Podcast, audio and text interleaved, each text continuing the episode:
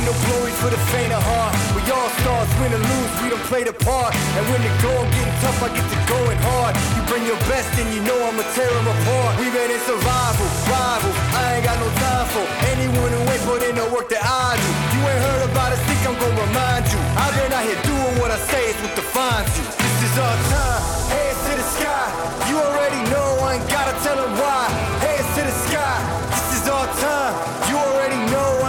tell them why. This is our house. Yeah, and we came to put it down. This is our house. Hello, everyone, and welcome to the Week 13 edition of The Rundown.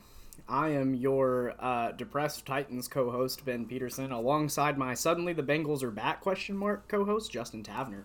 Justin, Yeah, they are. how we doing today, man? uh, well, I guess I could be doing worse. I didn't really have high hopes for yesterday, and uh, I guess the Bengals proved me wrong. That they So, that they yeah. did. That they did. Um, you know, we'll get into that in a little bit. We got all kinds of good uh, recap stuff coming. Um, but first, I added this in. I didn't tell you I was doing this, but we talked about the rundown roast part two. And you know, as It's going to be a weekly award, man. it is going to be, a weekly, award, and as easy as it would be to give this award to the Patriots again, because let's be honest, the Patriots could very easily make a case for deserving it every single week. It's got to go to none other than the Los Angeles Chargers.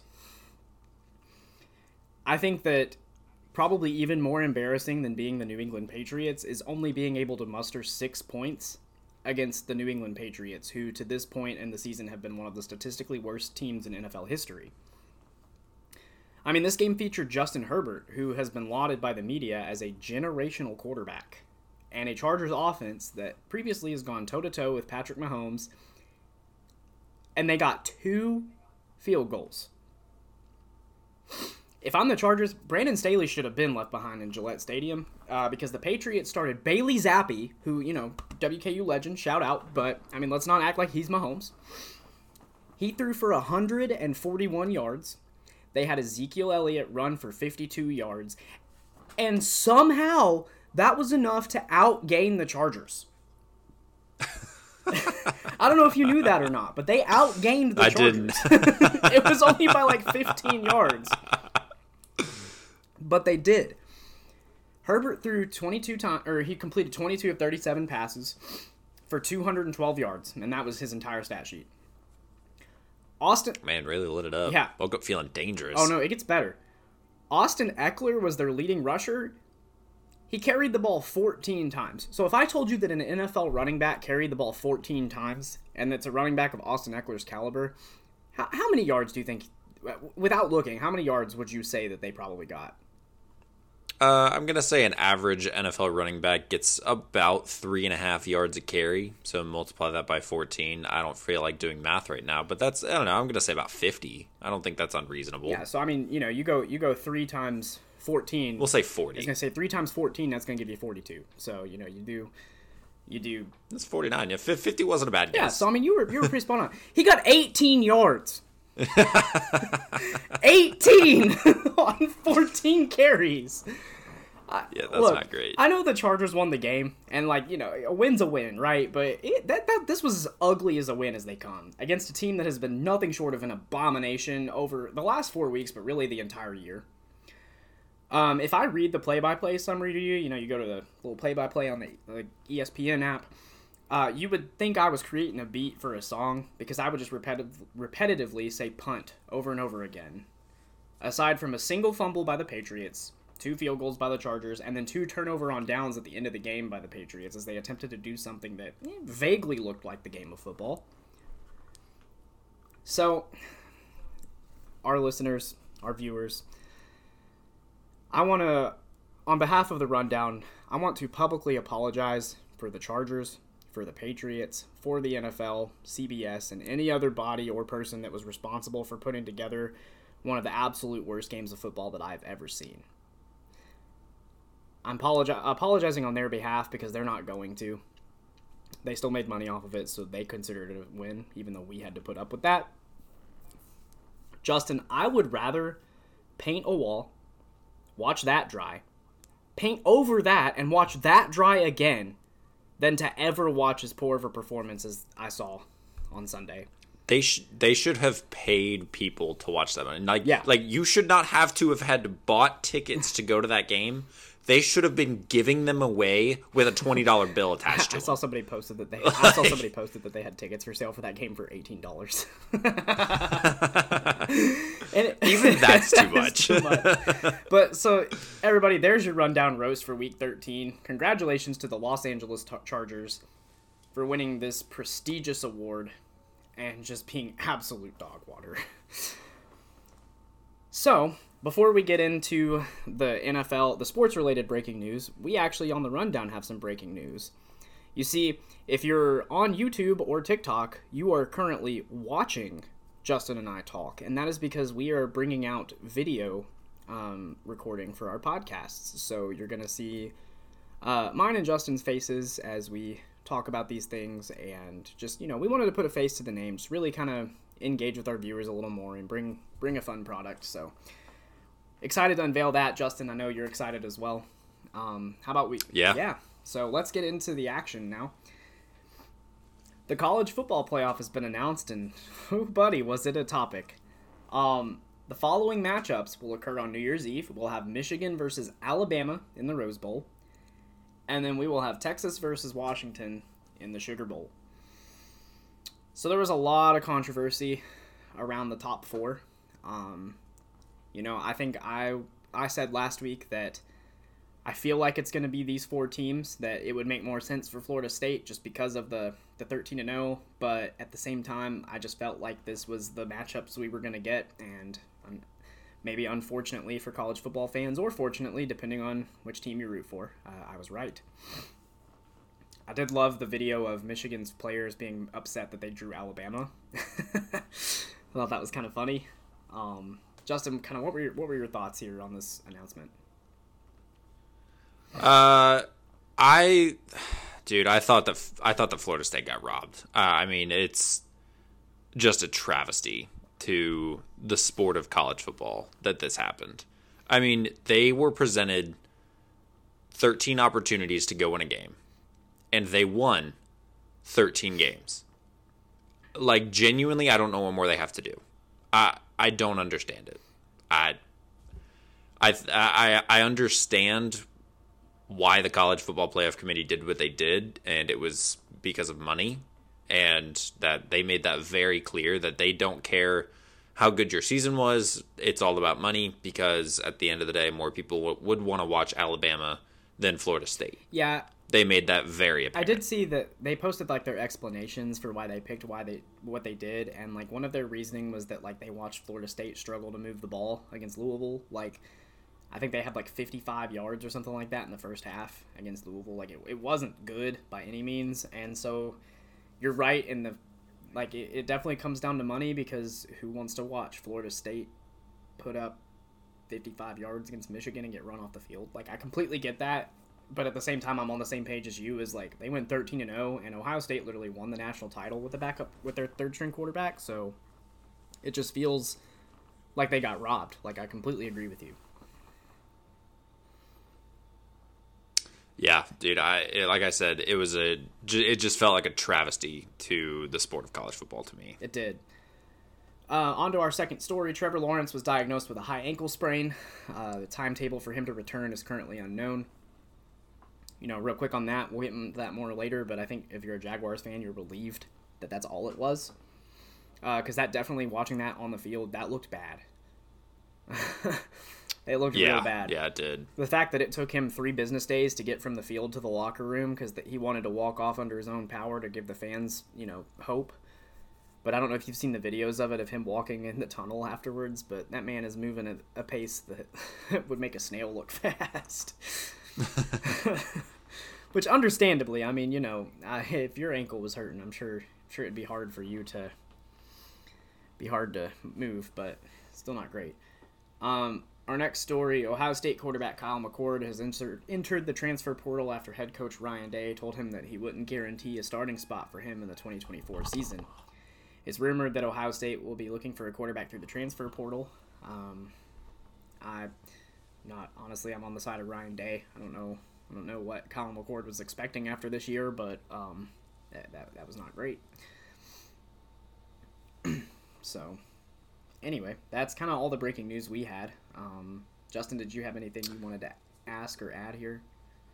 Yeah, I did have a question. Um,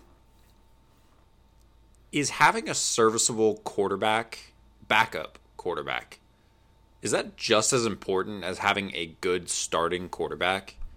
Because with five weeks left in the season, 17 of the 32 teams in the NFL have started multiple quarterbacks at this point. And it just begs the question like, at what point do you need a serviceable backup quarterback? Because over half the teams have lost their starting quarterback at one point or another throughout the course of this season.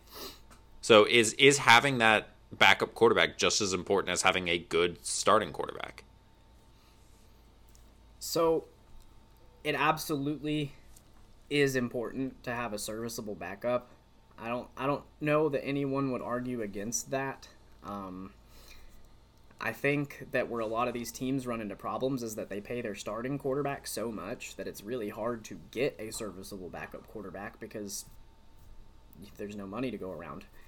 Um, but we see it with you know the Bengals having Jake Browning. Jake Browning, I mean, he is very clearly a serviceable backup quarterback. You know, we've seen that in the past with uh, was it Chad Henne? Is that who backed up Mahomes whenever he uh, yeah. whenever he like blew out his ankle in that game against the Jaguars and he had a scoring drive. Um, yeah. You know, Taylor uh, yeah, Taylor Heinicke I think was a backup. Um, who did he back up? Was it Alex Smith? In Something like that. Washington? Yeah, in Washington. Uh, maybe Dwayne Haskins. Hmm. Anyway. Either way. Anyway, yeah. Point is, you know, we saw it with uh, Tyler Huntley with the Ravens that he led the Ravens to dang near beating the Bengals um, in the playoffs Yeah. last year. Probably should have beat them. Probably, honestly. I mean, you know, the Bengals are a, a, a good defensive play away from losing that game because if he breaks that if he breaks that goal line plane, and we're having a different conversation, I think. But Yeah. um, yeah, it's absolutely important to have a serviceable backup quarterback. Um, is it as important as having a starting quar- a good starting quarterback? I don't think so because I think there's a reason why you have a good starting quarterback. You know, there there- that guy is very obviously the guy, but it's very important to have that backup. That if your guy goes down for, I mean, let's look at um, let's look at uh, Cooper Rush in Dallas. Cooper Rush, I don't believe is a starting caliber quarterback. Like I think he he has his limitations, and once he plays enough games, people figure him out. Um, but he went what five and one with Dak out last year, four and one, something like that. Five and one. Yeah, like I think having a backup quarterback that knows your system, you can count on to make the plays you need him to make, and knows his role, doesn't try to be you know, doesn't try to be Tom Brady. He knows what he needs to be. I think that is like crazy important. Yeah. All right. So Yeah. Just, just an interesting question I wanted to ask. Yeah, for sure. Um, so let's get into the recaps. Um, so our first story: the Cowboys rallied back from an eight-point deficit in the fourth quarter to beat the Seattle Seahawks, forty-one to thirty-five. Um, you know, I think that if the San Francisco 49ers didn't do absolutely unholy things to the Eagles this weekend, we might be calling Dallas the best team in the NFC right now. Um, the best teams find ways to win these close games, and even if the Seahawks are trending downward, they are still an NFL team and they played well enough to win. I know that like one of the criticisms of Dallas is that they haven't been able to beat like the really good teams, but Seattle I think is one of those teams that like they look bad but they're better than they've played. Like I mean they've still put up 35 points. If you put up 35 points, you expect to win that game. Yeah.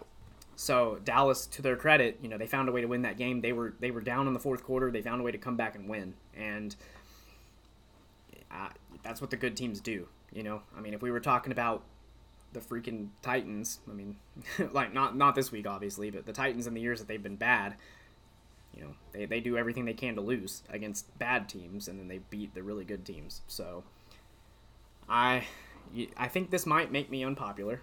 Um, but I think that Dak Prescott should be an MVP candidate as well. Now I wouldn't pick him as my MVP. Let me get that out there right now, before before you know before Justin Downs or somebody hears this is like you think Dak should be the MVP? no, but I think he should be an MVP candidate because he has the numbers and performances to back it up. And unlike the current betting favorite, who we'll get to a little later, he is actually the best player on his side of the ball. CeeDee Lamb has been a godsend for Dak Prescott, um, and the two have one of the best connections in the NFL. Um, you know, I don't think that's disputable. CeeDee is kind of one of those memes of you know, F it, CeeDee down there somewhere. Like Dak, Dak can count on CeeDee in the big moments, um, and I think that this year specifically, they look a lot better as a duo than they have in previous years. Seattle, man, I don't know what to say. Uh, last year's feel good story, and Geno Smith seems to be coming back down to earth a little bit. Um, last year, he didn't write back. He was just working on the letter. He wrote back this year.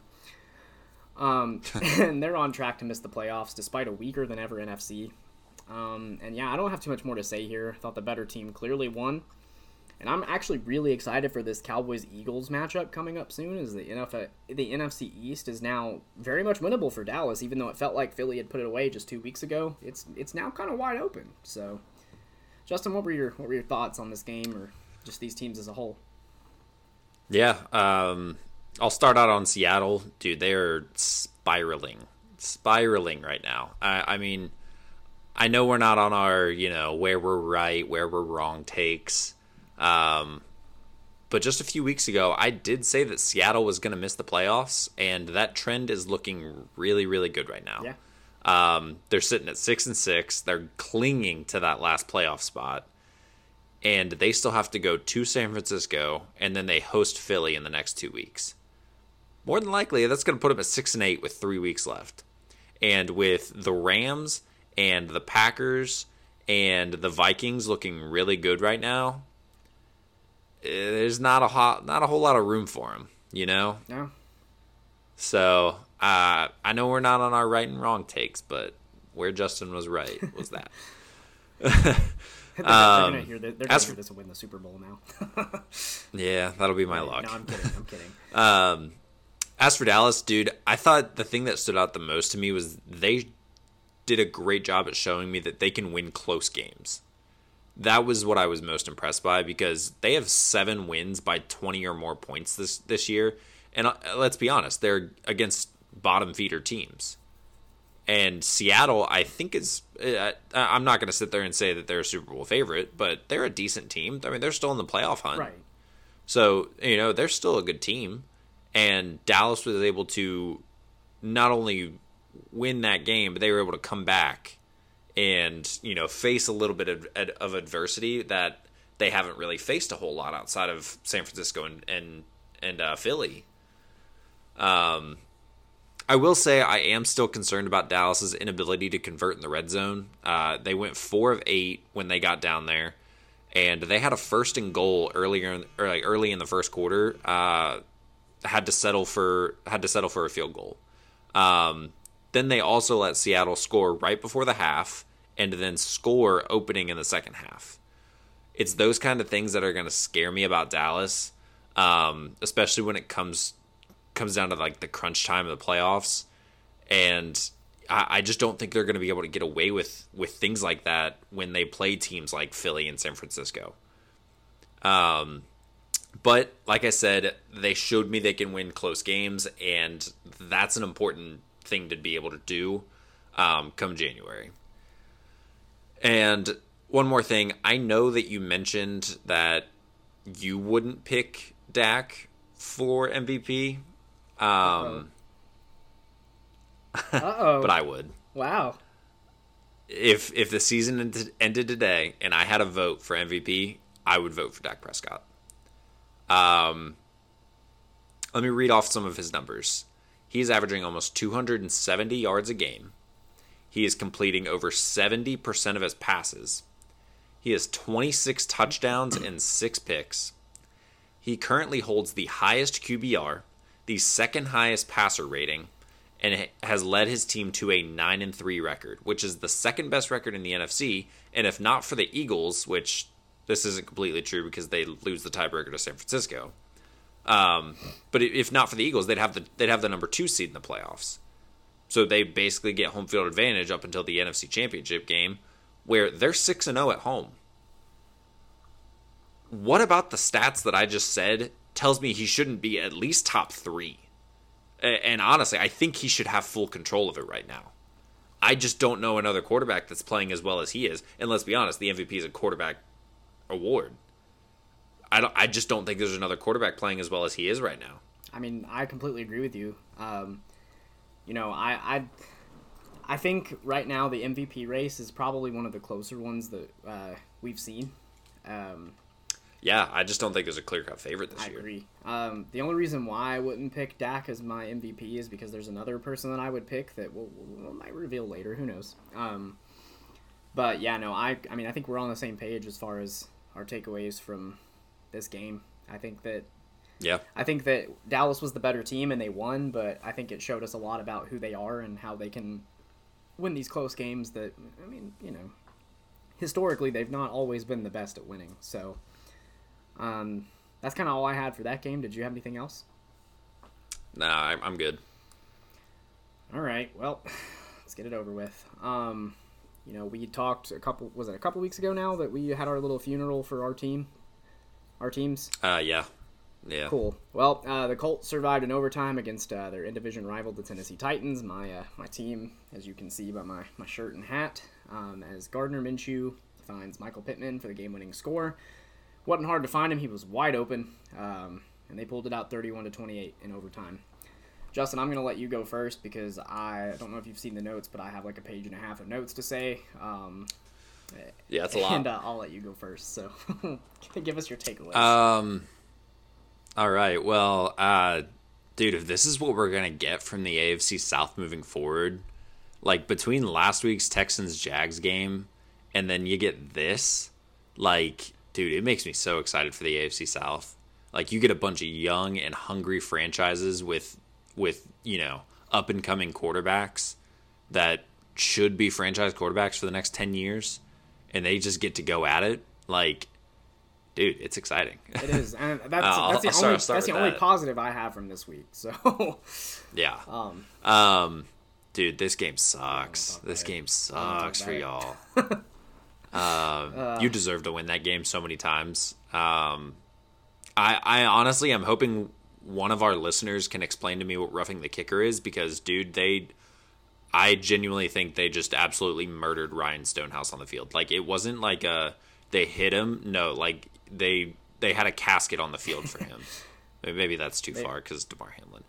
Um, but like I, I don't know. I I, so I guess I don't know what roughing the kicker is. I, uh, I I will interrupt you really quick. I have this in my notes, but I wanted to. Um, I'll just interject here. I actually had to look up the definition of roughing the kicker so that I could I could find it. So let me let me just read to you this bullet point that I have here because I wanted to say it like this in my portion, but we'll go ahead and get it out of the way. So Ryan Stonehouse got the upper half of his body severed from the lower half of his body on back-to-back punts. Uh, he got the business from the Colts special teams unit on a blocked punt and then a blocked punt that they actually ruled a fumble. They weren't roughing the kicker because the defender made contact with the ball first. That that's the reason. If the defender makes contact with the ball first, all that goes out the window. Even though the punter is a defenseless player, he he he's mid punt. We protect him until that brown oblong thing is grazed, in which case then we ignore that the defender lowers his shoulder and just murders Ryan Stonehouse. So there's my there's my little interjection there. Um, I'll let you let you get back to your your point. I just wanted to wanted to throw that out there that um, I, I had to look that one up because I was also very curious. That's garbage. Yeah. Um, anyway, uh, as for Indy, um, once again, we're not in the Justin right, Justin wrong here. But I did say a few weeks ago that they're going to make the playoffs. They're currently seven and five, with the seven seed, with five weeks left. to be fair, they, They are have- only going to make the playoffs because it feels like half the AFC doesn't want to. Yeah, that's true. um, they have favorable wins or favorable games. I'm not going to say they're for sure wins, uh, but they have favorable games against Cincy, Pittsburgh, Atlanta, and Las Vegas. And then uh, I believe they play the Texans that last week, or maybe it's maybe they play the Jags. Either way, um, it's hard to imagine that they don't get 10 wins. I mean, uh, unless the wheels just absolutely fall off. It uh, I don't know. Uh, oh, and one more thing. They are 5 and 1 on the road, which is a fantastic sign considering they're going to have to go on the road to make the playoff or you know, they're going to have to go on the road in the playoffs. Um so I'm not saying that they're going to, but I won't be shocked if maybe they make the divisional round because of that, because they're such a good road team. Yeah. Um, it kind of probably just depends on the matchup that they get. Uh, that's kind of all I had. Well, so I I definitely think that if they make the playoffs, they're a one and done team. The reason is, you know, they, they need Anthony Richardson. I, I just Gardner Minshew, he's been just a phenomenal backup. Don't get me wrong, but at some point you need your guy, and if if things stay as they are right now, I think the Ravens are the two seed. I believe so. Uh, so they would get Baltimore.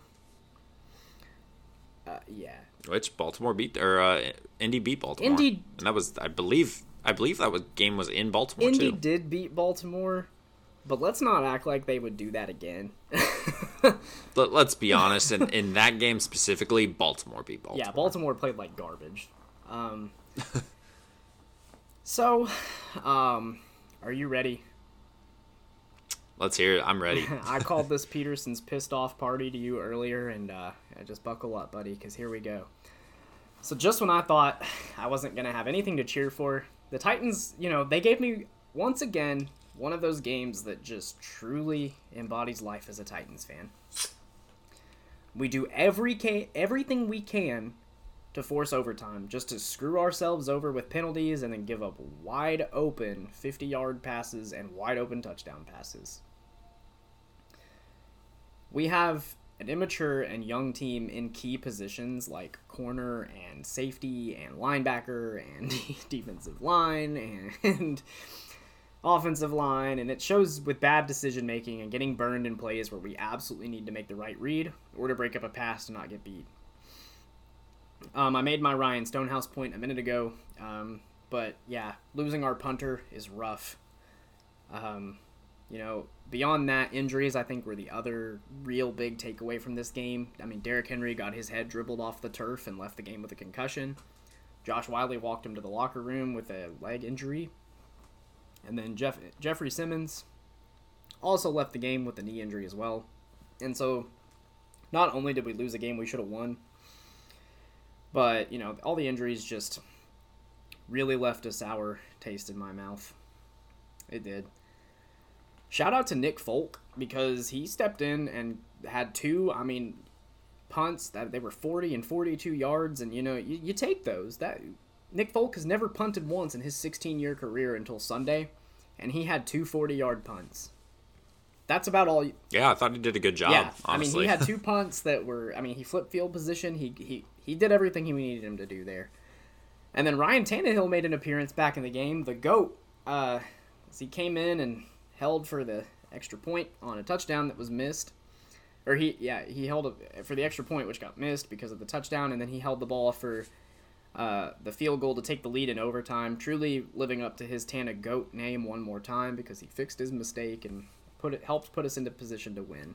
Although I really don't think he had a bad hold, but he he owned up to it. He said my bad after the miss because the timing was a little off because he hasn't held for a field goal kicker since Marcus Mariota was the starting quarterback. So it's been a minute. yeah. now I don't like to accuse a team of being dirty because at the end of the day it is just football. Stuff happens, but I have one thing I have to get off my chest, Justin and this is Re- really quickly because I know what you, I know what you're talking about is the the hits on the on Ryan Stonehouse, yes. right? How on earth did the Titans give up two consecutive blocked punts? Oh yeah, no, art. You think you you you think you'd learn after the first one? Hey, they're coming after our punter. Maybe get the ball out a little quicker. Have him stand two more yards back put another blocker back there, something. I mean, See, you, you can't just let him have free run at the at the punter. points that you were bringing up are the reason why yesterday the news broke that our special teams coordinator was fired. oh, okay, good. good. no, he, lost his deserves job. he lost his job. okay, good. Yeah, he he doesn't deserve to have Yeah, no. Um, After that, that was no. bad. Okay, so let, let me let me now let me now get to you. Uh, let me now let me now get to my my rant because this is the big problem I had with this game. So Colts linebacker Zaire Franklin or Zaire is it Zaire?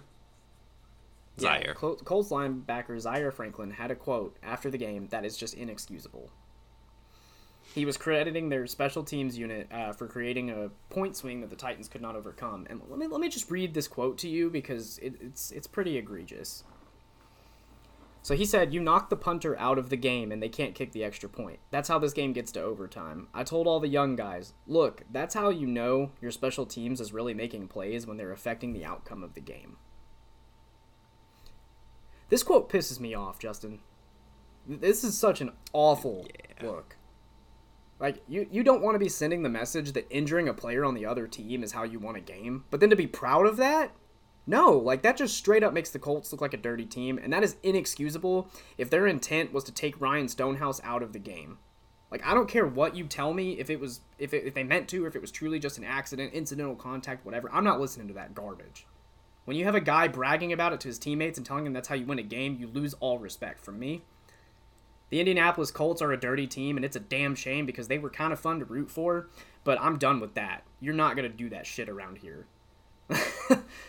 like, I genuinely. Yeah, that's not. That does not paint them in No, the best it doesn't. And I genuinely don't have anything else to say. I mean, the Titans played well enough to win this game, and they lost because the opposing, opposing team decided that hurting a, a player was more important to their success than beating them outright. That that's my takeaway, and I don't care what people say. It's they they they injured our punter, and that's how they won the game, and they meant to, according to their linebacker.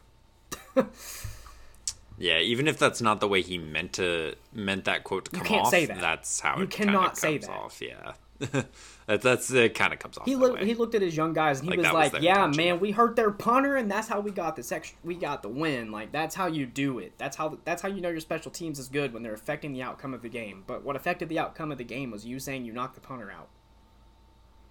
So are we just intentionally hurting players now to win games? Like that?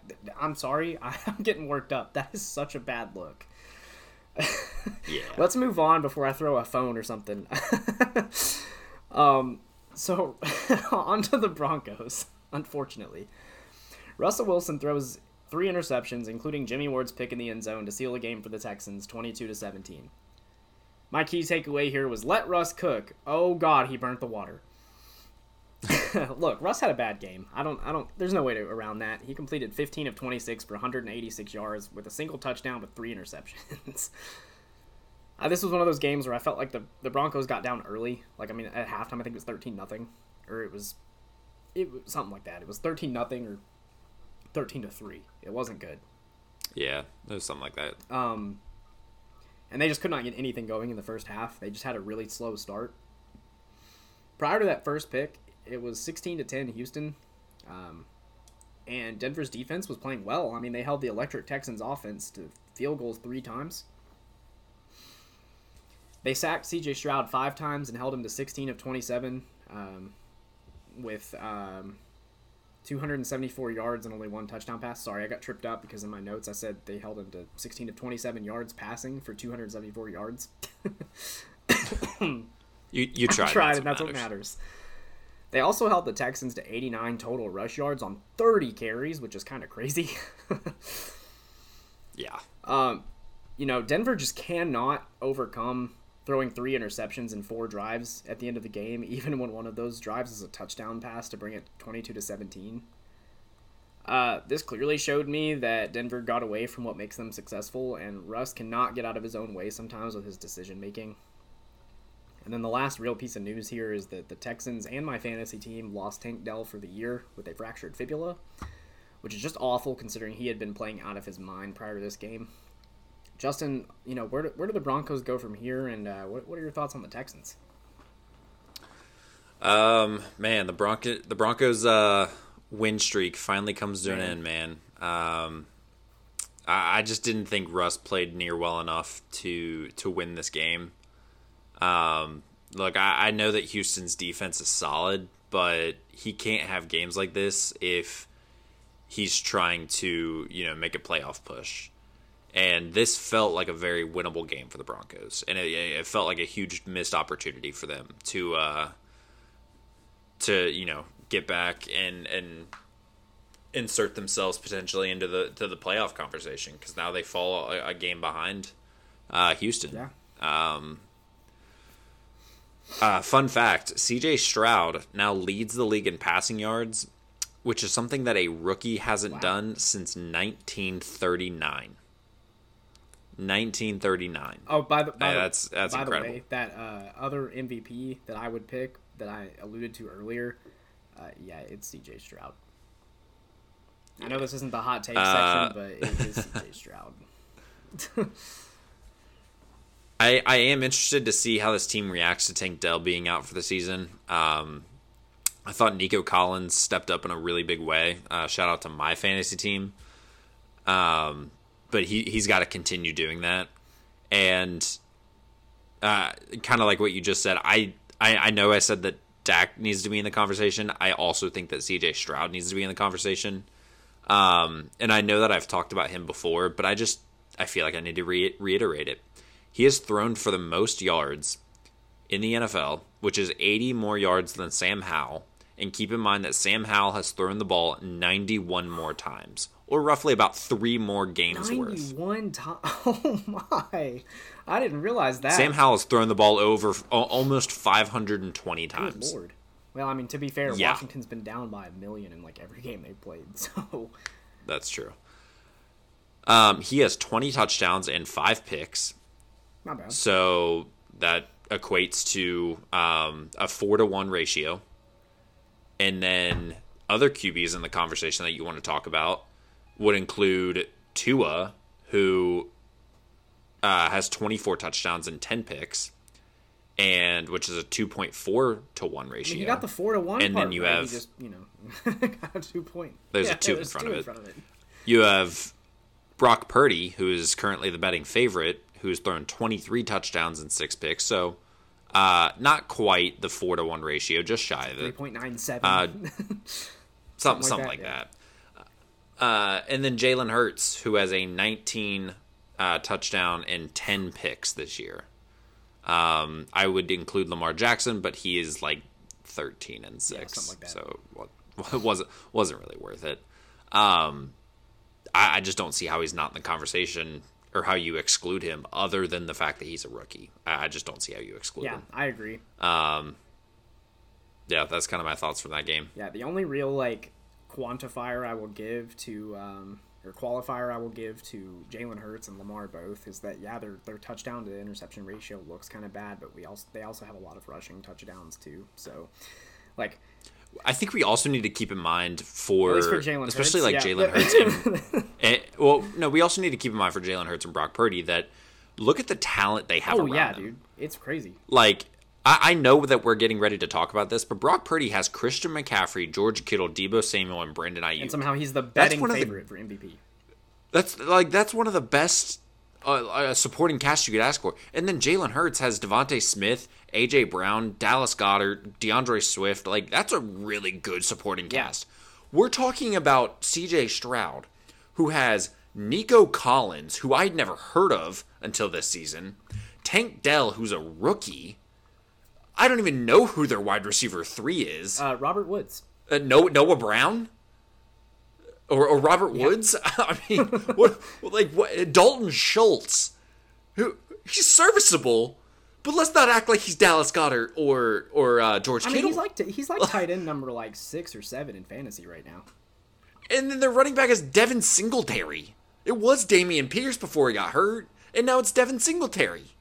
Yeah. Like worlds, worlds of a Worlds difference in supporting You know. I think like what like I, I just I don't see if you're if, if you're talking numbers, CJ Stroud's the Oh, favorite. absolutely. And then you throw in the aspect of the supporting cast. He wins that too. And then you throw in the fact of he took a team that won what three games last year? Yeah, because they were going to get the number one overall pick, but then um, Lovie Smith decided that they needed that last win real bad. yeah, and now they're going to make the playoffs. What more? What more of an argument do I need for him? like, what more of an He's argument do I rookie. need? I, I don't, I don't know. I'm with I- you. yeah, get out. I'm with you. No, I'm All completely right, with you. We can move on. You know, I think it's funny because like MVP is obviously like it's become a quarterback award, which kind of sucks. But even then, it's like the quarterbacks that win it are the best player on their team. Typically, I mean, you've got some weird Yeah. one-offs, but like Brock Purdy's not even like the fourth best player on his team, and he's the betting favorite. I don't get it. I would, I would say he's, I would say he's the fourth best player on his On his offense. offense, yes, On his offense, I think Yeah. he's the fourth best player. but I would probably put Nick Bosa above him, and that's on defense. Oh yeah, maybe Dre Greenlaw Maybe. too. But anyway, let's speaking of the 49ers and the Eagles, let's get on to that uh, 49ers football practice as the 49ers dominated the Eagles in the NFC Championship game rematch for rematch uh, 42 to 19 as Brock Purdy threw for 320 yards and four touchdowns. Uh, Justin Downs, if you're listening, you might just want to skip Yeah, this uh. I know I joked that the 49ers were going to win 52 to 7 last week. Eh? And I mean, I was, where Ben was right? Question mark. I mean, the, Eagles, the Eagles did a little Not bit more than that, off. but woo, that was rough. My top uh, note here in my recap is stop, stop. They're already dead. Listen, man, the 49ers, they played like they had something to prove, and that's what the difference was. Uh, they talked a lot of shit after that NFC Championship game about how the Eagles won because they lost their quarterback, and good lord, did they play like that was the case. yeah, The Eagles came out slow and got absolutely run over by a hungry 49ers team. Now, I mean, the Eagles aren't healthy. I mean, we have to we have to throw that out there. You know, Jalen Hurts is definitely uh, making good with his last name, and the team is not full strength. Um, however, I can't sit here in good faith and claim right now that injuries were the difference here in this game without mentioning the 49ers likely win last year's NFC Championship game if Brock Purdy's arm doesn't fall off this game was way more about what the 49ers did than what the Eagles didn't do. I mean, let's give credit where it's due. Uh, the 49ers feel, felt like they had been, whether fairly or unfairly, written off as the inferior team after last year and this year, when in their minds they were the better team. And they absolutely played like they were trying to prove that.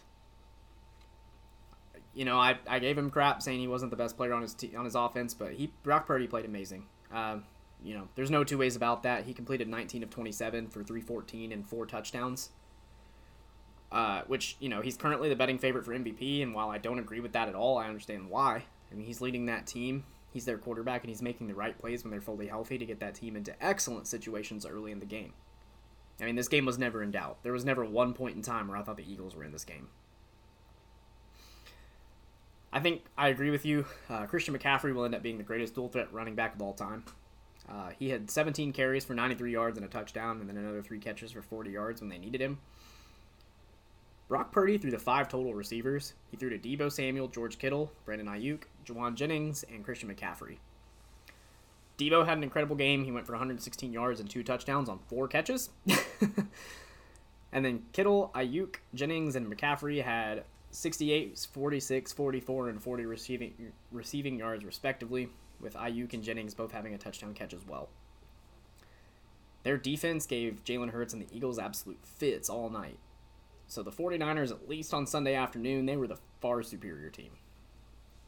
Now onto the Eagles. I mean, Jalen Hurts played pretty okay. Like he went he went 26 of 45 for 298 yards and a touchdown, and he had a rushing touchdown. But I think honestly, if like if I'm being objective, that 26 of 45, the fact that he threw the ball 45 times is part of the reason why they lost this game. he was also banged up during the game, and we had a Marcus Mariota sighting, baby. Titans legend. Yes, Granted, he was out there for three passes, and then he came back out as Jalen came back in, but he was out there. The 49ers held the Eagle to 46 total rushing yards, Justin. Jalen Hurts was their leading rusher with 20. You are not going to win many games when you're held to 46 rushing yards and 287 passing yards as a team. So, those were kind of my takeaways. Um, what what what do you think about this game? Uh, yeah, I mean, I wouldn't be concerned too much about the 287 Yeah. passing yards. I- think that's a good That's a day. good day. That's a good day if your Um, running game especially on the field, but they weren't. So Yeah, I I, I think 287 against that defense is is a good day. the part that the part that for Um, me that was a bit bad was the fact that he threw the ball 45 times, only completed 26 of them, and only had 287 yards. If you're throwing the ball for 45 times, you want to see more than 287. you better you better be throwing for Yeah, you want to see more than 287. That's where I'm calling it a bad game. Yeah. It's not necessarily that 287 is a bad stat by itself. It's it's in context. Yeah. Um, yeah, no, Deebo was talking a whole lot of smack before this game, um, saying that the Niners would have won that won that NFC championship if if uh, Brock Purdy was healthy, and He backed it up. That's the thing. You're yeah, gonna talk it, um, you better back it up. And good lord, did they? he he talked he talked his he talked his stuff, and uh, yeah, he backed it up. There was uh, he didn't leave any doubt on there either. It's not like this was a close game. Uh, the Eagles got absolutely boat raced in the like it. I like it. That was not like close. it. Boat raced. That was not close. That they held. I, honestly, I was sitting here thinking, okay, Eagles are doing really good. First Yeah. quarter held the Niners to negative six Yes, yards. sir. I'm sitting here thinking, I think the Eagles might Yeah, run away with this sitting- one. after the first quarter. I was sitting there like, what are we talking about? The 49ers are the better. Oh, and then they gave up six consecutive touchdowns on six drives. that's genuinely how that went for me. It Uh, was like, it was like, man, the 49ers aren't anything. Like, what are they talking? Why are they talking all this smack? They're not that. Go- oh, yeah, I, I mean, oh man. when healthy, I think they're the best roster. Oh, yeah, league. absolutely. Uh, and, and I think they prove that. Uh, I think they have proved that. I think they're back. I I completely understand why they're the Super Bowl betting favorite right now, and I wouldn't want to run into them anytime soon. I do want to address the Brock Purdy MVP conversations Yeah, because I. I know this is the third time I've talked about the MVP, um, but let's be honest, we're getting down to it. We got five Yeah, weeks I left before Um, you know it. like you said, or and like we talked about a little earlier, er, earlier, he he's the fourth best player on his offense. I would say that Deebo, Christian McCaffrey, and Trent Williams are all way more valuable than Brock Purdy is. Way more valuable. I, I don't think it's close No. because if if you if you if you take out Trent Williams and Deebo, which they did for three games, He was mid, and that's putting it. they lost all three putting it nicely. games. He was mid. They lost all three games that Deebo and Trent Williams were out. And you're going to sit there and tell me that Brock Purdy is the most valuable player on his own offense? No, I, I don't buy it. I don't No. buy it. And that, that, that that's, That's all I have. We can like the on. better. I feel like the the betters and like the media people that like are all on board the Brock Purdy MVP train. It's like they just forgot about those three games. like it's it's crazy to me how much I know, it- it's like- week to week. It- It's like you. Ha- I I feel like they just ignore the whole picture, and, and they just they're like, "Oh, he had a really good game. He's the MVP now." what was that like, voice? I don't know. It's what I imagine the MVP voters sound like when they're talking in a room together. He's the MVP. That's what I imagine they sound like. All right, let's move on before we get canceled. Um, so before we get to this next topic, I just want to. Gosh, you got me crying over here. I just want to give a shout out to my uh, soon-to-be uh, brother-in-law, Justin Frazier. Uh, this is the segment you have been waiting for all season, buddy. So here you go. The Green Bay Packers outlast the Kansas City Chiefs in Lambeau 27 to 19, where we saw Jordan Love outduel Patrick Mahomes, and he got his revenge from that first career start last year. Shout out to shout out to Jordan Love, my man. So, on that topic, let's give the Packers some love. They played amazing. I mean, they thoroughly outplayed the Chiefs and they won that game. Um, the Chiefs at no point to me looked like they should have won this game. You know, the narrative all week or all day that I've seen has been oh, the Chiefs got screwed over by the refs because MVS didn't get that defensive pass interference. Okay, but let's let's look at it. Questionable calls went both ways. You know, the two biggest calls of the game, Patrick Mahomes got hit a yard inbounds and they called illegal contact on the Packers despite Mahomes literally still fighting for yards when this hit occurred.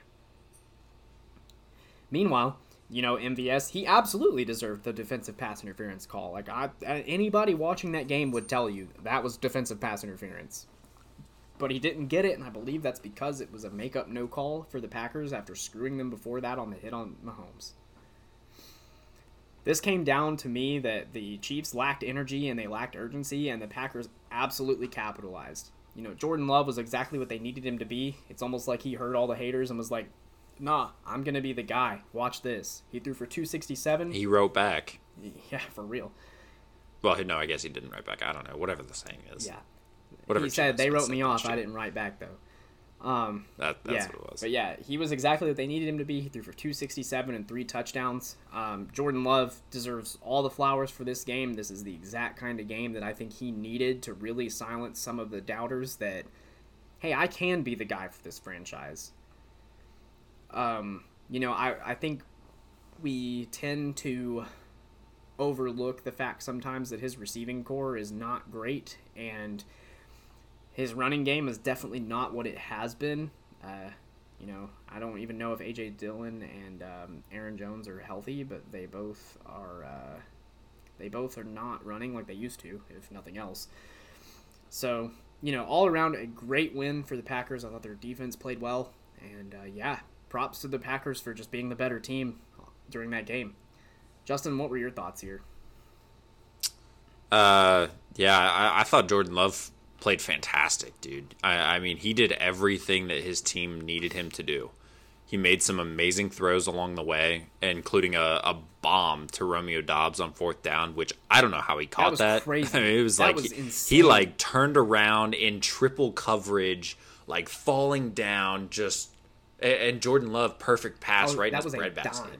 Uh, I mean, it like that was that was fantastic. Now some of the some and of then, the Jordan Love hate, like I think has come from the fact that like he hadn't made those kind of throws. Yeah. Sorry, I just I just realized. And, and then he and then he. Sorry about that, but yeah. Yeah, he, he he follows it up with just an absolute dot to Christian Watson in the touch or in the end yeah. zone. Uh, I mean, uh, that like and the announcers were sitting there saying, "Oh my gosh, that was such an amazing catch." It was, it was but like that, that, that, throw was that, that, throw was immaculate because you throw Whew, if you I mean, underthrow he... that, it gets undercut and run back thirty yards for a pick, and if you overthrow it, it gets picked off in the end zone. Like. If, if he overthrows it, it was just going to go over Christian Watson's head, and if he underthrows it, it's getting yeah. picked off. So like that, it was like perfect. Um, I think what we're starting to see is the front office and the coaches are starting are starting to finally trust this guy and and, and kind of you know understand what he is you know i, I don't think maybe maybe in the beginning i think the front office the fans the coaches were like oh we we need this to be the, the next aaron rodgers and i just don't well, i just don't think that's so who he the thing is. is i think I, and i had a point to and I, yeah. I i just i just think that I, you know, he's he's not going to be Aaron Rodgers, but that's okay because he's a kid. Right. He he's learning. His his wide receiver corps are kids. You know, we have Aaron Rodgers who who was 39 years old last year, 38 years old, throwing to you know 23 year old Christian Watson and getting frustrated right. with him. That doesn't happen with Jordan Love because he's he's also 23, right, 24 exactly. years old. Jordan Love like, like, they're they're growing and learning right. together. And and that's that's what's. Can amazing. I further strengthen your argument real quick? Because this is what I tried to interrupt you with for a second, and then let you finish. um, yeah. So you know, people I think get so spoiled by what Aaron Rodgers and what Brett Favre became that they forget. Aaron Rodgers was six and ten his first year as a Green Bay Packer. Like people want Jordan Love to step in and be MVP Aaron Rodgers. Like they're not allowing him some growing pains. And I know he's been there forever, but let's not act like Aaron Rodgers ever gave him a chance to, you know, take first team reps or ever tried to mentor him. Like, that didn't we know that didn't happen because Aaron Rodgers was mad that he was even there. like yeah. you know, Jordan Love is basically coming in as a not a rookie. I mean, he has gotten to learn behind and watch Aaron Rodgers, but he definitely is coming in inexperienced and you know, the fact that he has the Packers in playoff contention at all, I mean, that's a better start than they got with Aaron Rodgers. So people people just need like I understand like he hasn't been great and I know we've dogged on him some too because he just had some very questionable decision making. But like you said, he's a kid. Like he needs some grace, and to expect the Packers to just immediately be a contender with him is definitely selling him short. I think. Yeah, but the most important thing that we've seen is Exactly. No, for sure. Some of the throws he's made, even just this game, are better than what he was at the beginning of the year. Like, Oh yeah. Um, here it here it comes. Anyway. I'm ready for this part. I know. I I truly I truly do try to be as unbiased as I possibly can. I I don't like to hate on players unless we're doing our roast of the week. Then it's more of a fun thing. I don't know that I would call anything that I said about the Chargers today fun. Try to There make it go. fun. We try. Was- uh, This is not always fun, but we try. Anyway, good lord, I just cannot. No, dare I say, I hate Patrick Mahomes with a burning passion. he complains about every little bit of contact to either him or his receivers. I mean, it's so bad. Every every single play. I'm not joking. Unless it's a running play that doesn't involve him. If it is a any pass play, any pass play, he is looking at the rest for con- for for a call, asking for a call, or throwing up his arms, doing doing whatever, complaining about it every single every single pass dude it's it's unbearable it is so it, i've never seen a quarterback complain as much as he does and and whine for calls I agree. Can I, i mean it's it's incredible it's i've never seen before it you get to your next point Eh. here, because I, I, I, obviously it's in our notes, I can see it. Can I just, the thing that had me dying and the thing that immediately made me think of you during this game was whenever Jordan Love had that touchdown pass and Chris Collinsworth was like, now that's something we would see from Patrick Mahomes. And I'm like, you can't even make the opposing quarterback do something right without making it about Patrick Mahomes. like, what are we talking about?" oh my about? gosh and and we're I, I was sitting there watching that game, and Chris Collinsworth Oh, is once again also also unbearable Justin to might listen hate- to when it Justin comes to a, a Kansas City Chiefs game. Justin might hate Chris Collinsworth more than he hates Patrick Mahomes. like, genuinely. he like watching a Chiefs game with him or Tony Romo is unbearable because in that game I'm sitting there watching it and the entire time that the Packers like a- a- after after Mahomes throws that pick after Mahomes throws an interception we're sitting here saying and, and Chris Collins was sitting here saying well, you got to make sure that you take all the time you can because you don't want to give too much time back to Patrick Mahomes because he'll go down and he'll score on you. Dude, like, You'll like my- you'll like I understand. I understand. Patrick Mahomes is a good quarterback. He is. He's the best quarterback in the league. I, I'm not going to sit here and debate that. But the meat writing that is done. I'm trying to try to think of a PG version of way to say that. That is done with Patrick Mahomes is just unbearable. We've had our first meat. I can't stand it. meat writing statement on the podcast. I can't stand it. Man, this is a good I mean, it is just awful. this is fun. Um, however, I will say I don't think his team is good enough around Just love him. the change in tone too. No, he Oh, goodness. he essentially needs to be perfect to give his offense a chance to win it. And in this game specifically, he wasn't because that pick that was intended for Skyy Moore was a huge blunder, and it allowed Green Bay to milk the clock even more. I, I, I, I don't know. I don't think the AFC Championship game is running through Kansas City this year. I know they have a fairly easy schedule for the rest of the season, but I just don't see Yeah. it. They're they're in fourth place right now. Uh, no, they're in, I think they might be in third with Jacksonville losing. Either way, Damn, damn, bro, that uh, that interception he threw looked like Tyler Boyd out there. Am I right? Uh, what a transition! what a transition! So the Bengals shot the Jaguars thirty-four to thirty-one in overtime on Monday Night Football. As Trevor Lawrence gets hurt in the fourth quarter and Jake Browning goes 32 of 37, which is just bonkers, for 354 yards and a touchdown. Joe Mixon, whom I conveniently left on my fantasy bench, added two touchdowns on the ground. Uh, Justin, is Jake Browning the GOAT? I mean, You Jake Browning? Do you mean Jake. Goading? I mean, we went from wow, time to watch the Bengals get the business to us texting each other. Are are the Jaguars ass? now that that might be a bit of an overreaction, but the Jaguars are the better team for sure. And I mean, you know, unfortunately, you'd think that if they had Trevor Lawrence to finish that game, the outcome is probably different. I know he hadn't done much, but I mean, generally with game He played the al- almost the entire game. I, I mean, I know, I know he didn't play the most important drive in OT, Right. but he played. I mean, theoretically, that game should not have been. It close. shouldn't have been, and I completely agree. I- like the Bengals definitely played up, but you just have to th- like in those kind of situations, the better quarterback wins. A majority of the time, I would say eighty-five Right. percent So- of the time, the team that has the better quarterback. right? So you know, and again, I'm not taking anything away from the Bengals, and I, I'm not blaming the injury on the Bengals winning that game. The Bengals, I think, outplayed the Jaguars completely, but you know, I think that if they have Trevor Lawrence in overtime, I think he finds a way to get it done. I mean, no, no offense to C.J. Beathard, but I mean, there's a reason he's a career backup. Now to the point that I referenced a minute ago, Tyler Boyd proved to everyone on primetime national television why he is not and should never be a quarterback. After he threw the ball directly to Josh Allen on the Jaguars defense to set up a scoring opportunity for the Jags. Like, I, what was he thinking? Like, like genu- we'll, we'll get to the Uh, play call. We'll get to the play call in a minute. I don't want to focus on the play call right now. Tyler Boyd looked directly at Josh Allen. and Was like, "Yeah, that looks good."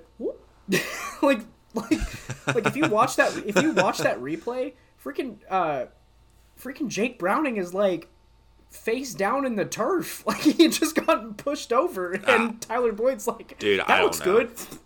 Like, what was he Yeah, I don't, I don't know. I genuinely don't know what he saw or what was trying to be accomplished He, there. he does don't know, they were wearing white that game, right? Because that that was that was my Uh, question. Do we need to?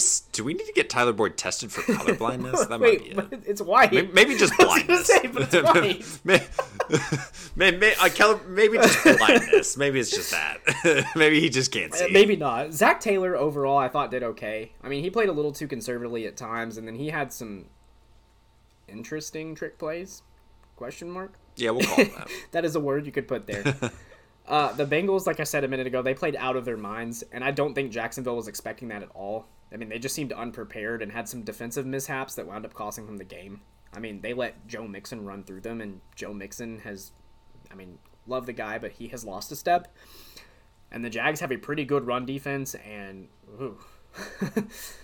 if I'm the Jaguars, though, I am very worried after this game. I mean, not only did you lose to a Bengals team that should be all but eliminated right now without Joe Burrow, but Trevor Lawrence got run over by his own lineman and is now out for an undetermined amount of time with that high ankle sprain. I just. The Jaguars, to me, I feel like they moved down a tier with this loss and with the injury to Trevor Lawrence because they went from a Super Bowl contender to, I mean, they might be like a divisional round of best team. Yeah. So that's all I had. I'll let you get on to hopefully not Tavner's tirade, but there should be some good moments here still. So go ahead. Yeah. Um, I do want to give Zac Taylor flowers. Um, Take a take a couple Before- flowers away for the trick plays, but he can Yeah. have he can have most of a yeah, bouquet. uh, yeah. um, yeah. He, he's yeah. Out of the dozen, I'll give him. I'll give him. Eight. Okay, I'll give him eight fair. flowers. I give him an. I give him an eight out of twelve. Which is a weird ranking system, but whatever. um, I no, I, I thought he did a great job uh, preparing Jake Browning for this game. Um, I thought he, you know, he did a, he did a really good job getting him getting him going early in the passing game. Uh, you know, a lot of easy, high completion or high percentage completions. Um, you know, and, and thing that I thought was amazing is he he let his playmakers get Bro, involved. that was crazy. He let Ja'Marr Chase cook. He let Tee Higgins cook. He let Tyler Boyd do whatever Tyler Boyd did. I don't know. I don't know what to He call let it. Tyler Boyd be on the field. Um, he let Tyler Boyd burn the cereal. like, um, no, I am just baffled. I am, I am, I am baffled. I am baffled. I am befuddled. I am. I, I, I, I, I don't even know. I don't even. I don't trick plays had Justin absolutely Margeldorfed. I'm Margeldorfed right now, dude. The the first one was a pass from Ja'Marr Chase back to Jake Browning uh, for negative eight yards. that was so bad. And then Zac Taylor said, That went so Let's do it well. Again." Let's do it again. Like, and then Tyler Boyd throws an interception because I don't know what the hell he's looking at. I texted you after the first one. I was like, "Why is Ja'Marr Chase throwing the ball?" Like, oh your Oh goodness. inexperienced quarterback who has started one game in his career was playing really well on the road in prime time against a really good opponent. Why? Why run those plays? Why why why give Jacksonville an opportunity to make a play here? Why why? Like I understand he didn't call those plays with the expectation that Tyler Boyd was going to throw it right to Josh Allen. Directly. I understand he like like Oh, it, it literally looked like Tyler Boyd looked Josh Allen in the eyes and said, "Hey, here you this." go. no, he, no, you Like- take it.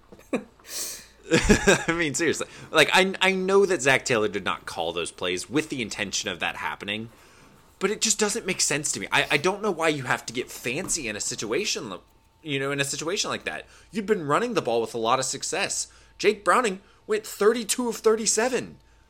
Clearly, he was having a good game. Why? I don't know. I don't know. I don't know. As for Jacksonville, um, the thing that amazes me the most is that Travis Etienne got 11 carries for 45 yards against a defense that gives up almost 130 on the ground. Yeah, that was interesting.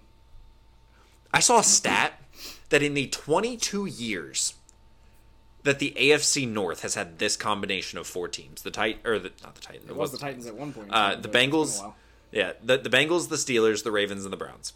In the in the 22 years that those four teams have been in the division, so four times 22, that means there's been a total of 88 teams in the AFC North ac- across all 22 years. Right? That makes sense. My math checking Something out like here. that, yeah.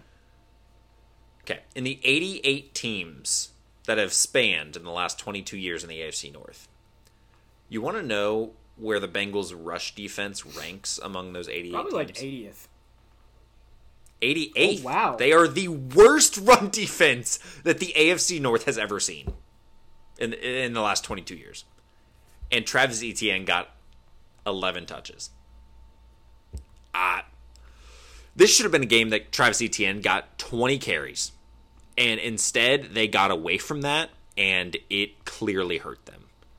Speaking of being hurt, Trevor Lawrence, him being hurt really sucks the life out of this team, man. Uh, I I still think they have winnable games on their schedule, um, but this game coming up against the Browns becomes a lot tougher if CJ or CJ Stroud, CJ Beathard is under center, the second best CJ in the division. Uh, if CJ Beathard is under center, Yeah. um, all right. Well, I guess you're ready to get to Yeah, Tavner's man. Tiers. So, you know, we've got a video now, so I'm going to just show it off. I've got my iPad out here ready to write down your rankings. So, you know, Justin doesn't put these in our shared notes that we use for this podcast. I find out exactly at the same time that you guys do. So, without further ado, Justin, you always give the best introduction to this segment, so why don't you do it, my man?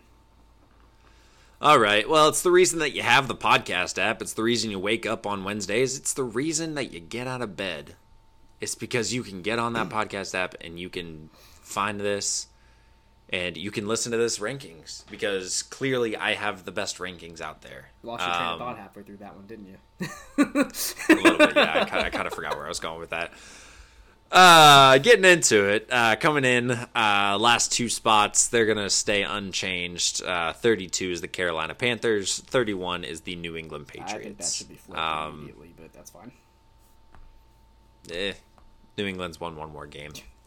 Shockingly. Uh, coming in at 30, I have the Washington Commanders. Uh, dropping two spots. Coming in at 29, they're on a bye this week, the New York Giants. Uh, coming in at number 28, uh, the New York Dret- New York Jets. I don't know what I was saying there. They dropped a spot this week. Uh, number 27, after their road win, the Arizona Cardinals jumping up three spots. And rounding off rounding off this bottom group here, uh, 26 not moving because they were on a bye, the Chicago Bears. And that's the nicest thing we've said about the Bears all season. they stayed put because they didn't play. You're welcome, Bears. Also, fans. can we just talk about the Steelers should be like in the freaking Pac-12 right now because they just lost to the Cardinals. Dude, the Steelers are basically Iowa. that might be Yeah. worse than what I said. Anyway, let's move on. All right, coming in at number 25, dropping one spot from last week. That's going to be the Las Vegas Raiders. Uh, coming in at number 24, moving down two spots. That's going to be the Tennessee sir. Titans. Um, that was a very unenthusiastic don't yes, sir. it. Usually it's, yeah. I will say usually it's a little more peppy.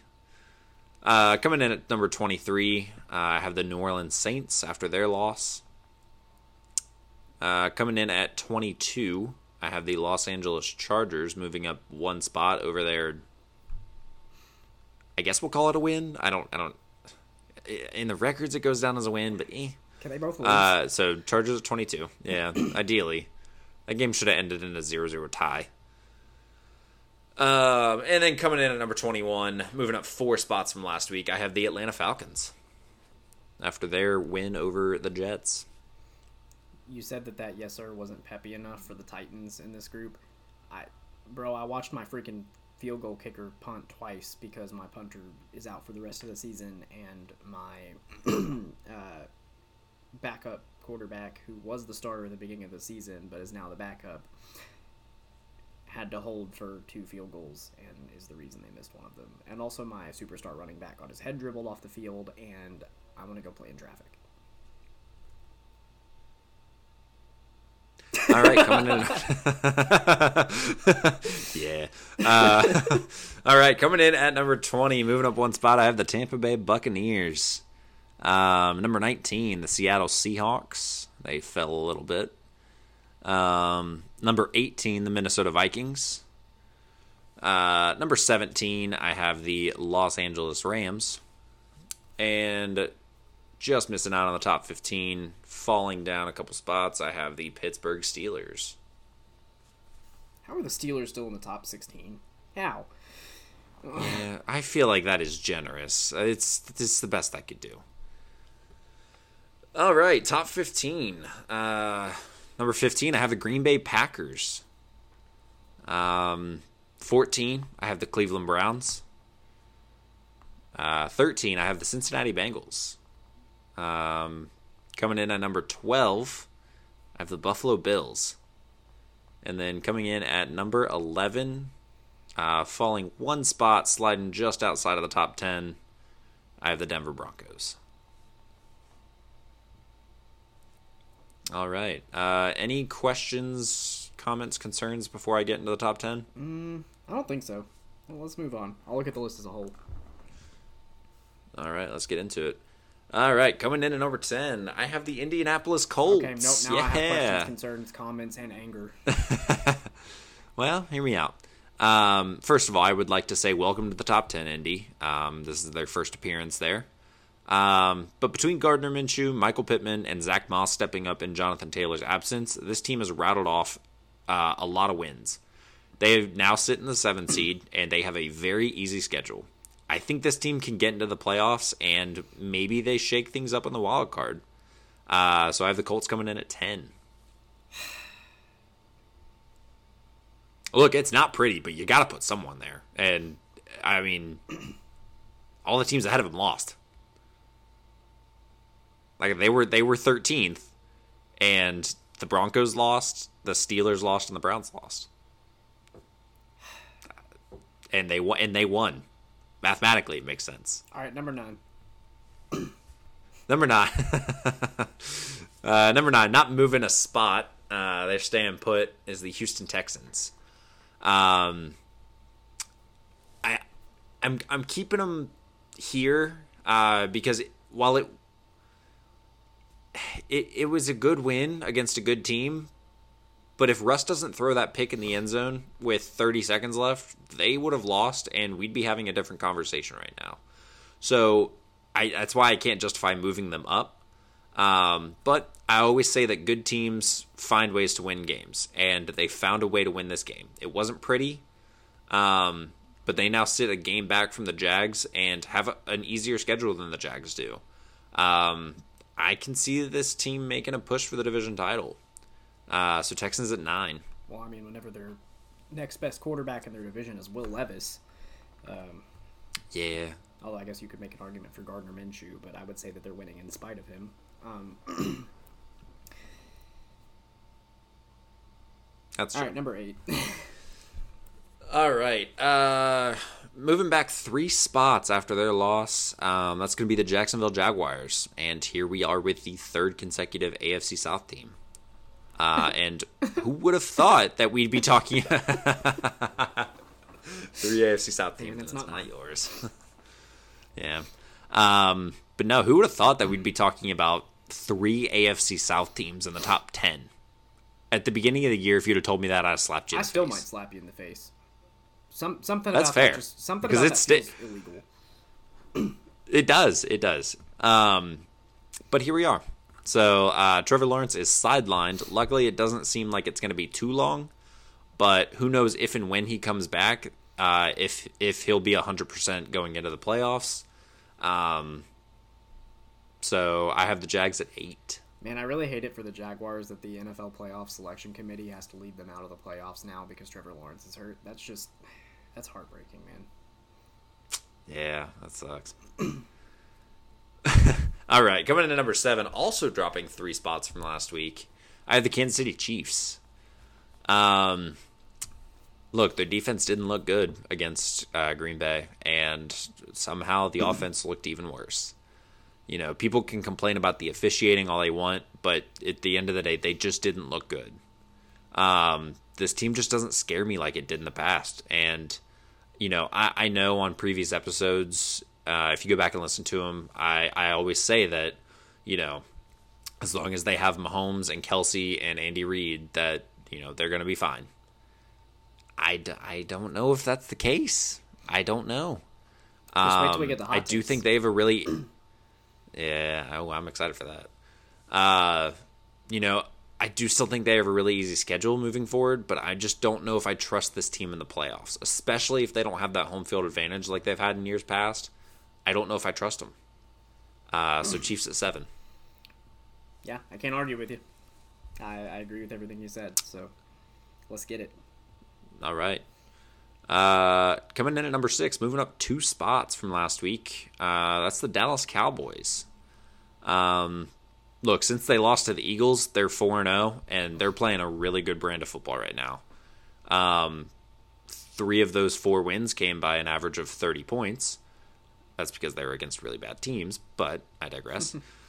this game against the, the Seahawks showed that they can win close, hard fought games and gives me a little bit of faith moving forward.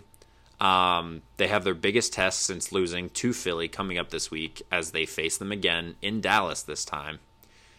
And I won't be shocked if, with the way that they're playing, if they can fix what happened last time and find a way to win. Because if we're being honest, if Dak's foot was two inches smaller and Luke Schoonmaker, or however you say his last name, his he you know he, he falls six inches to his and he right. doesn't try to do that weird uh, Simone Biles gymnastics Olympic gold medal catch that he did there. Yeah, eh, or, or he falls six inches to the right. The Cowboys Oh, win yeah. that game in Philly. So I'm not going to be shocked if the Cowboys win. You know, I'm not going to sit here and say that I called it because I, I'm not saying that I guarantee a Cowboys win, but I'm not going to be shocked if they do. Um, so Cowboys at six. Justin's gonna text me before the game and be like, "The Cowboys, not one, not two, not three. All right, All right, coming in at number five, I have the Detroit Lions moving up two spots from last week. Um, fun fact: this is the best record that the Lions have had through 12 games since 1962. yeah, pretty much. um, unless the wheels just fall off completely, they're gonna host a playoff game, and honestly, they're realistically not out of the race for the one seed. Um, but they haven't exactly made things easy for themselves over the last couple weeks. Um, you know, almost blowing a lead against the Chargers, getting blown out by the Packers, and then uh, almost blowing a lead against the Saints. But as long as they're they just keep doing them, I think they're going to be fine. They're going to win the division, host a playoff game, um, and see what happens. So Lions at five. You cannot lose games in the NFL and still win. So no, um, no, no, no, he has a point. Hold up, let him cook. um, yeah, the Lions. I think as long as they can get out of their own way, they have a bright future ahead of them when it comes to the playoffs. So they're still my NFC yeah. sneaky NFC Championship pick, but they're gonna need to need to keep it clean moving forward. So. All right, coming in at number four, also moving up two spots. Uh, that's going to be the Miami Dolphins. Um, look, this team has clearly proven that they can beat the bad teams. Uh, I'm not worried about that. They're going to host a playoff game as well. They're going to have you know their home field advantage that they have. But in a few weeks, we see them have a three game stretch of Dallas, Baltimore, and Buffalo. And so they play two games. They play that, two, two good teams and then the Bills. yeah. uh, but that's going to tell me, you know, how good this team really is going into going into the playoffs. Um, it's going to tell me a lot about what this team actually is. Uh, so Dolphins at four. I like it. I I was impressed by the way they beat the Commanders. Um, the Commanders have kind of been one of those weird teams where it feels like some of the good teams struggle against them. But like yeah. the Eagles, the Eagles struggled against them, but then you have the Cowboys and the Dolphins blowing them out. Right. Uh, so I don't know. It's weird, but I like it. Dolphins at four. All right, coming in at number three, I have the Philadelphia Eagles finally being dethroned.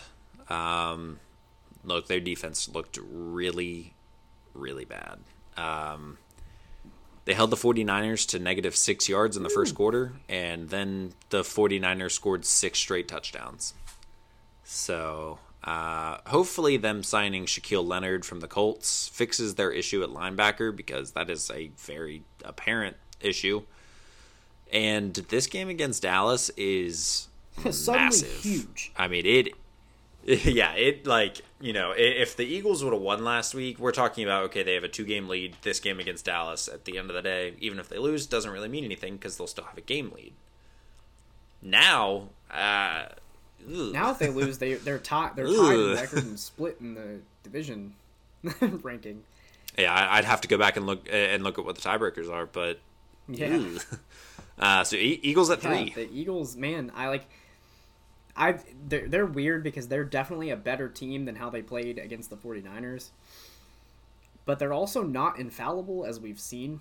Um, and I think that whenever stuff starts to go wrong, their mistakes and flaws really start showing up. And so it'll be interesting to see how they rebound from this. Um, this is yet another one of those sections where, yeah, we're putting the Eagles at third, but maybe cover your ears, Justin Downs. Um, so, yeah, yeah, Eagles at three.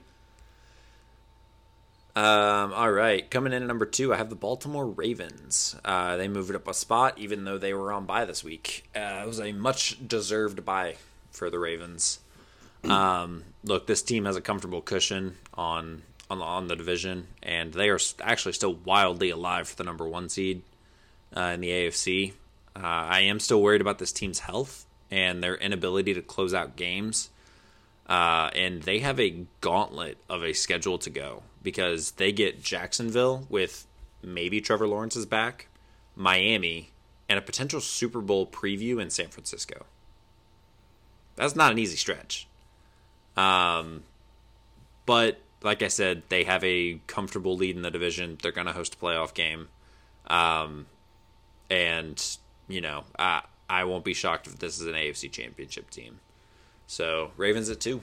Man, right now, if I'm the Ravens and we get the the 49ers in the Super Bowl, I'm I'm terrified. I'm not gonna lie. No, dude, be walking with my tail between they about my to, legs. They about to go dude. out there and put up 50. like, and uh, yeah, let's just go into and it. coming in at number one. Yeah. yeah, coming in at number one. Everybody knows who it is. Moving up one spot from last week. They broke the curse of the two seed. They are yes, back. Sir. And let's just say they are really big Cowboys they fans sure this week. The San Francisco 49ers. Yeah, because if the Cowboys if the Cowboys beat because the if, Eagles, they're the one seed. They sure are. So they're big Cowboys fans this week. So there you have it. There's the rankings. Thoughts, questions, Let's concerns, get the biggest riser and faller. comments. I'll- Oh. Uh, the biggest riser goes to, it was actually a tie. Um, both the Green Bay Packers moved up four spots from 19 to 15, and the Atlanta Falcons um, moved up four spots uh, from 25 to 21. I, I know I don't like it either, but the Falcons are winning that division, Ooh. which also, ew. yeah. All four of those teams are uh, ranked 20 to 32, so uh, there's that. And then the biggest faller this week goes to the uh, garbage Pittsburgh Steelers losing at home to the Cardinals. Uh, they dropped four spots from 12 to 16. Man. Good job as always, sir. Um, I like to I like to Thank you. it with that. Um, you know, you texted me that 11 to 19 was really hard. So, and no, Ele- ranking 11 through 19 was the toughest thing I've done on on, on my rankings see you far. say that. So then, on no planet was I prepared for the Colts to be 10th. They're No, no, no. I know. I. I hear you. I heard. I heard all They're that in the garbage that you said when you announced them. Like, I'm not. I'm, I'm not arguing that. Also, I only called it garbage because I, I, I, I don't like them. Fair Um, enough. They they were the first team in the NFL. I think of, well, the first team in the NFL recently that I've developed a genuine hatred for.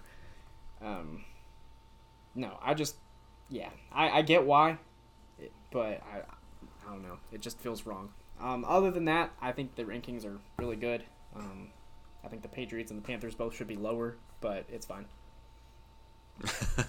wait, wait, aren't they 32nd and They should be 31st? lower. Um, Honestly, I think we should, I think we should put Michigan and Yeah, I've heard that. You know, I've heard that the uh, Conference USA might have some openings um, if they want some people that are. I don't know. The Sun Belt Yeah, looks if enticing. they want some people that Yeah. are more on their uh, their their skill level. Um, anyway, let's let's quit insulting professional teams. Um, all right, let's move on to our final segment of the day. It is, of course, hot takes and overreactions. Uh, Justin, I will start us off. Why don't uh, I give you my first one? The Kansas City Chiefs. They've lost their magic. Now, obviously, you know they're still towards the top of the AFC, uh, mostly due to finding ways to win games they absolutely shouldn't. But I no longer have that. You know that feeling that you used to get. Tom Brady gets the ball, under two minutes left. They need a score to win, and he get the ball, and you would just be like, "Shit, it's over. They they're gonna win." So Patrick Mahomes before now I kind of got that feeling with him as well. I mean, you know, it really started. You get that 13 second win against the Bills two years ago. You know, he had gotten to the point where it was like Patrick Mahomes has the ball, like you said. You, you trust him. I I don't get that feeling anymore. I don't. He's been mid at best. Patrick Mahomes has for the season. But he's had some great moments, but overall he's he's been middle of the pack. And the team seem a team around him is not good enough for him to be able to elevate them and win those games that like before you'd be like oh like if the, if if he had been down a score to the Packers towards the end of the game 2 years ago or even last year you're like oh pff, it's over. He's got it. I I don't get that feeling anymore. Yeah, I'll even double down on that. Um, he, while I do think he's still the best overall quarterback in the league, I think he has the resume to back it up. Um, if we're looking at kind of careers as a whole, um, I think the gap is closing. I, think that's I think that's what we've noticed. The gap is closing between between him and you know whoever you want to put second, third, fourth. Um, yeah, no, I, I, I completely agree with that. Perfect. And then give us All your first one. My first one is that the Houston Texans will win the AFC Bro, South. it's, it's hot takes. hey, they're they're not they're they're they're the Texans aren't even in the playoffs right now. If the season ended today, the Texans would not be in the playoffs. So that's a hot take. Um, if you look at their remaining schedule, it is extremely favorable with two games against the Titans, the Browns, the Jets, and then they have to go to Indy in Week 18. And with Trevor Lawrence being sidelined for the foreseeable future, and the Jag the Jags have tough games coming up, I think they got a shot. I, I if if I had to put money on it right now, I would put money on the Texans to win the AFC South. I'm not going to, but if I if I wanted, you could if you wanted to. uh, but yeah, that's Texans are going to win the AFC South. Okay. My second hot take. this one will make you happy, but you also might think I'm crazy. I think the Cincinnati Bengals are going to sneak into the playoffs with Jake Browning. Who was on crack? I want Iguodala. No. So I know we had a moment of silence for them earlier in the podcast season, but but hear me out.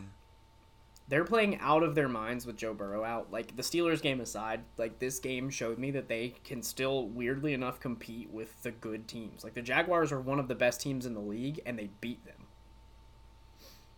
It's almost like they're trying to prove people wrong. Like, oh, well, we're not we're not dead in the water.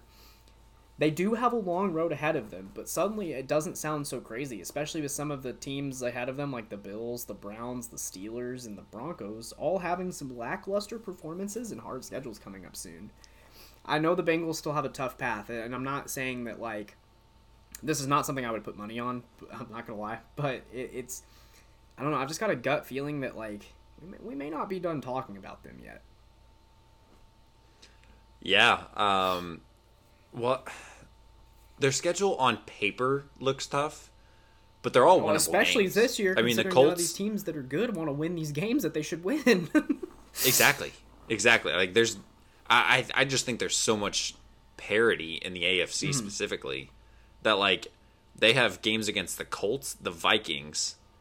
Um, they still have one more against the Browns and one more against the Steelers, and then they have to go to Kansas right. City honestly, with the way that all five of those teams are playing I, right now, I don't sound I don't, so crazy. And, I don't. And, like that's the thing. Yeah, and then you double it with with how the Bengals played last or yesterday, two or you know Monday night. It's not like, crazy. If I had like the the Bengals could be favored in a few of those games. I think the Colts are favored by one and a half like points we, on Sunday. But if we took the Bengals right now with their record, Joe Burrow being out and everything, and we put this two years ago with the way that the teams on their schedule have played, you would have hit Dude, me no with shot. the R word slur like uh, freaking Chris Broussard did on, on first first things first. Just is the man like it would have been crazy. But this year, I don't know what it is about the NFL this year, but it's like none of these teams, unless it's the 49ers or like, yeah, the 49ers, the Eagles for most yeah. of the season, except it's for last like, week. There's no team that I'm like, oh, the Bengals are just absolutely going to get dog walked. Now, knowing the Bengals and just the fact that they're your team, if they had to play like the Panthers or something, the Panthers would beat them, you know, fifty to eight. But not you, but um, you know, then they're gonna go beat the Chiefs in Arrowhead or something like that. I don't know. It's just like I said, it's one of those takes that like I thought of and I was I was like, oh, that's stupid. Why would I say that? And then I really thought about it and I was like, eh, I mean, so that that's my second one. Yeah. Um, this would go down as as where I was wrong. Um, I know that I have had a couple instances in where I was right this week. This was not one of them. Uh, this is my hot take, and also where I was wrong. Man, uh, wow, getting two birds with one stone in this one. Jordan Love is Green Bay's franchise quarterback, man. I.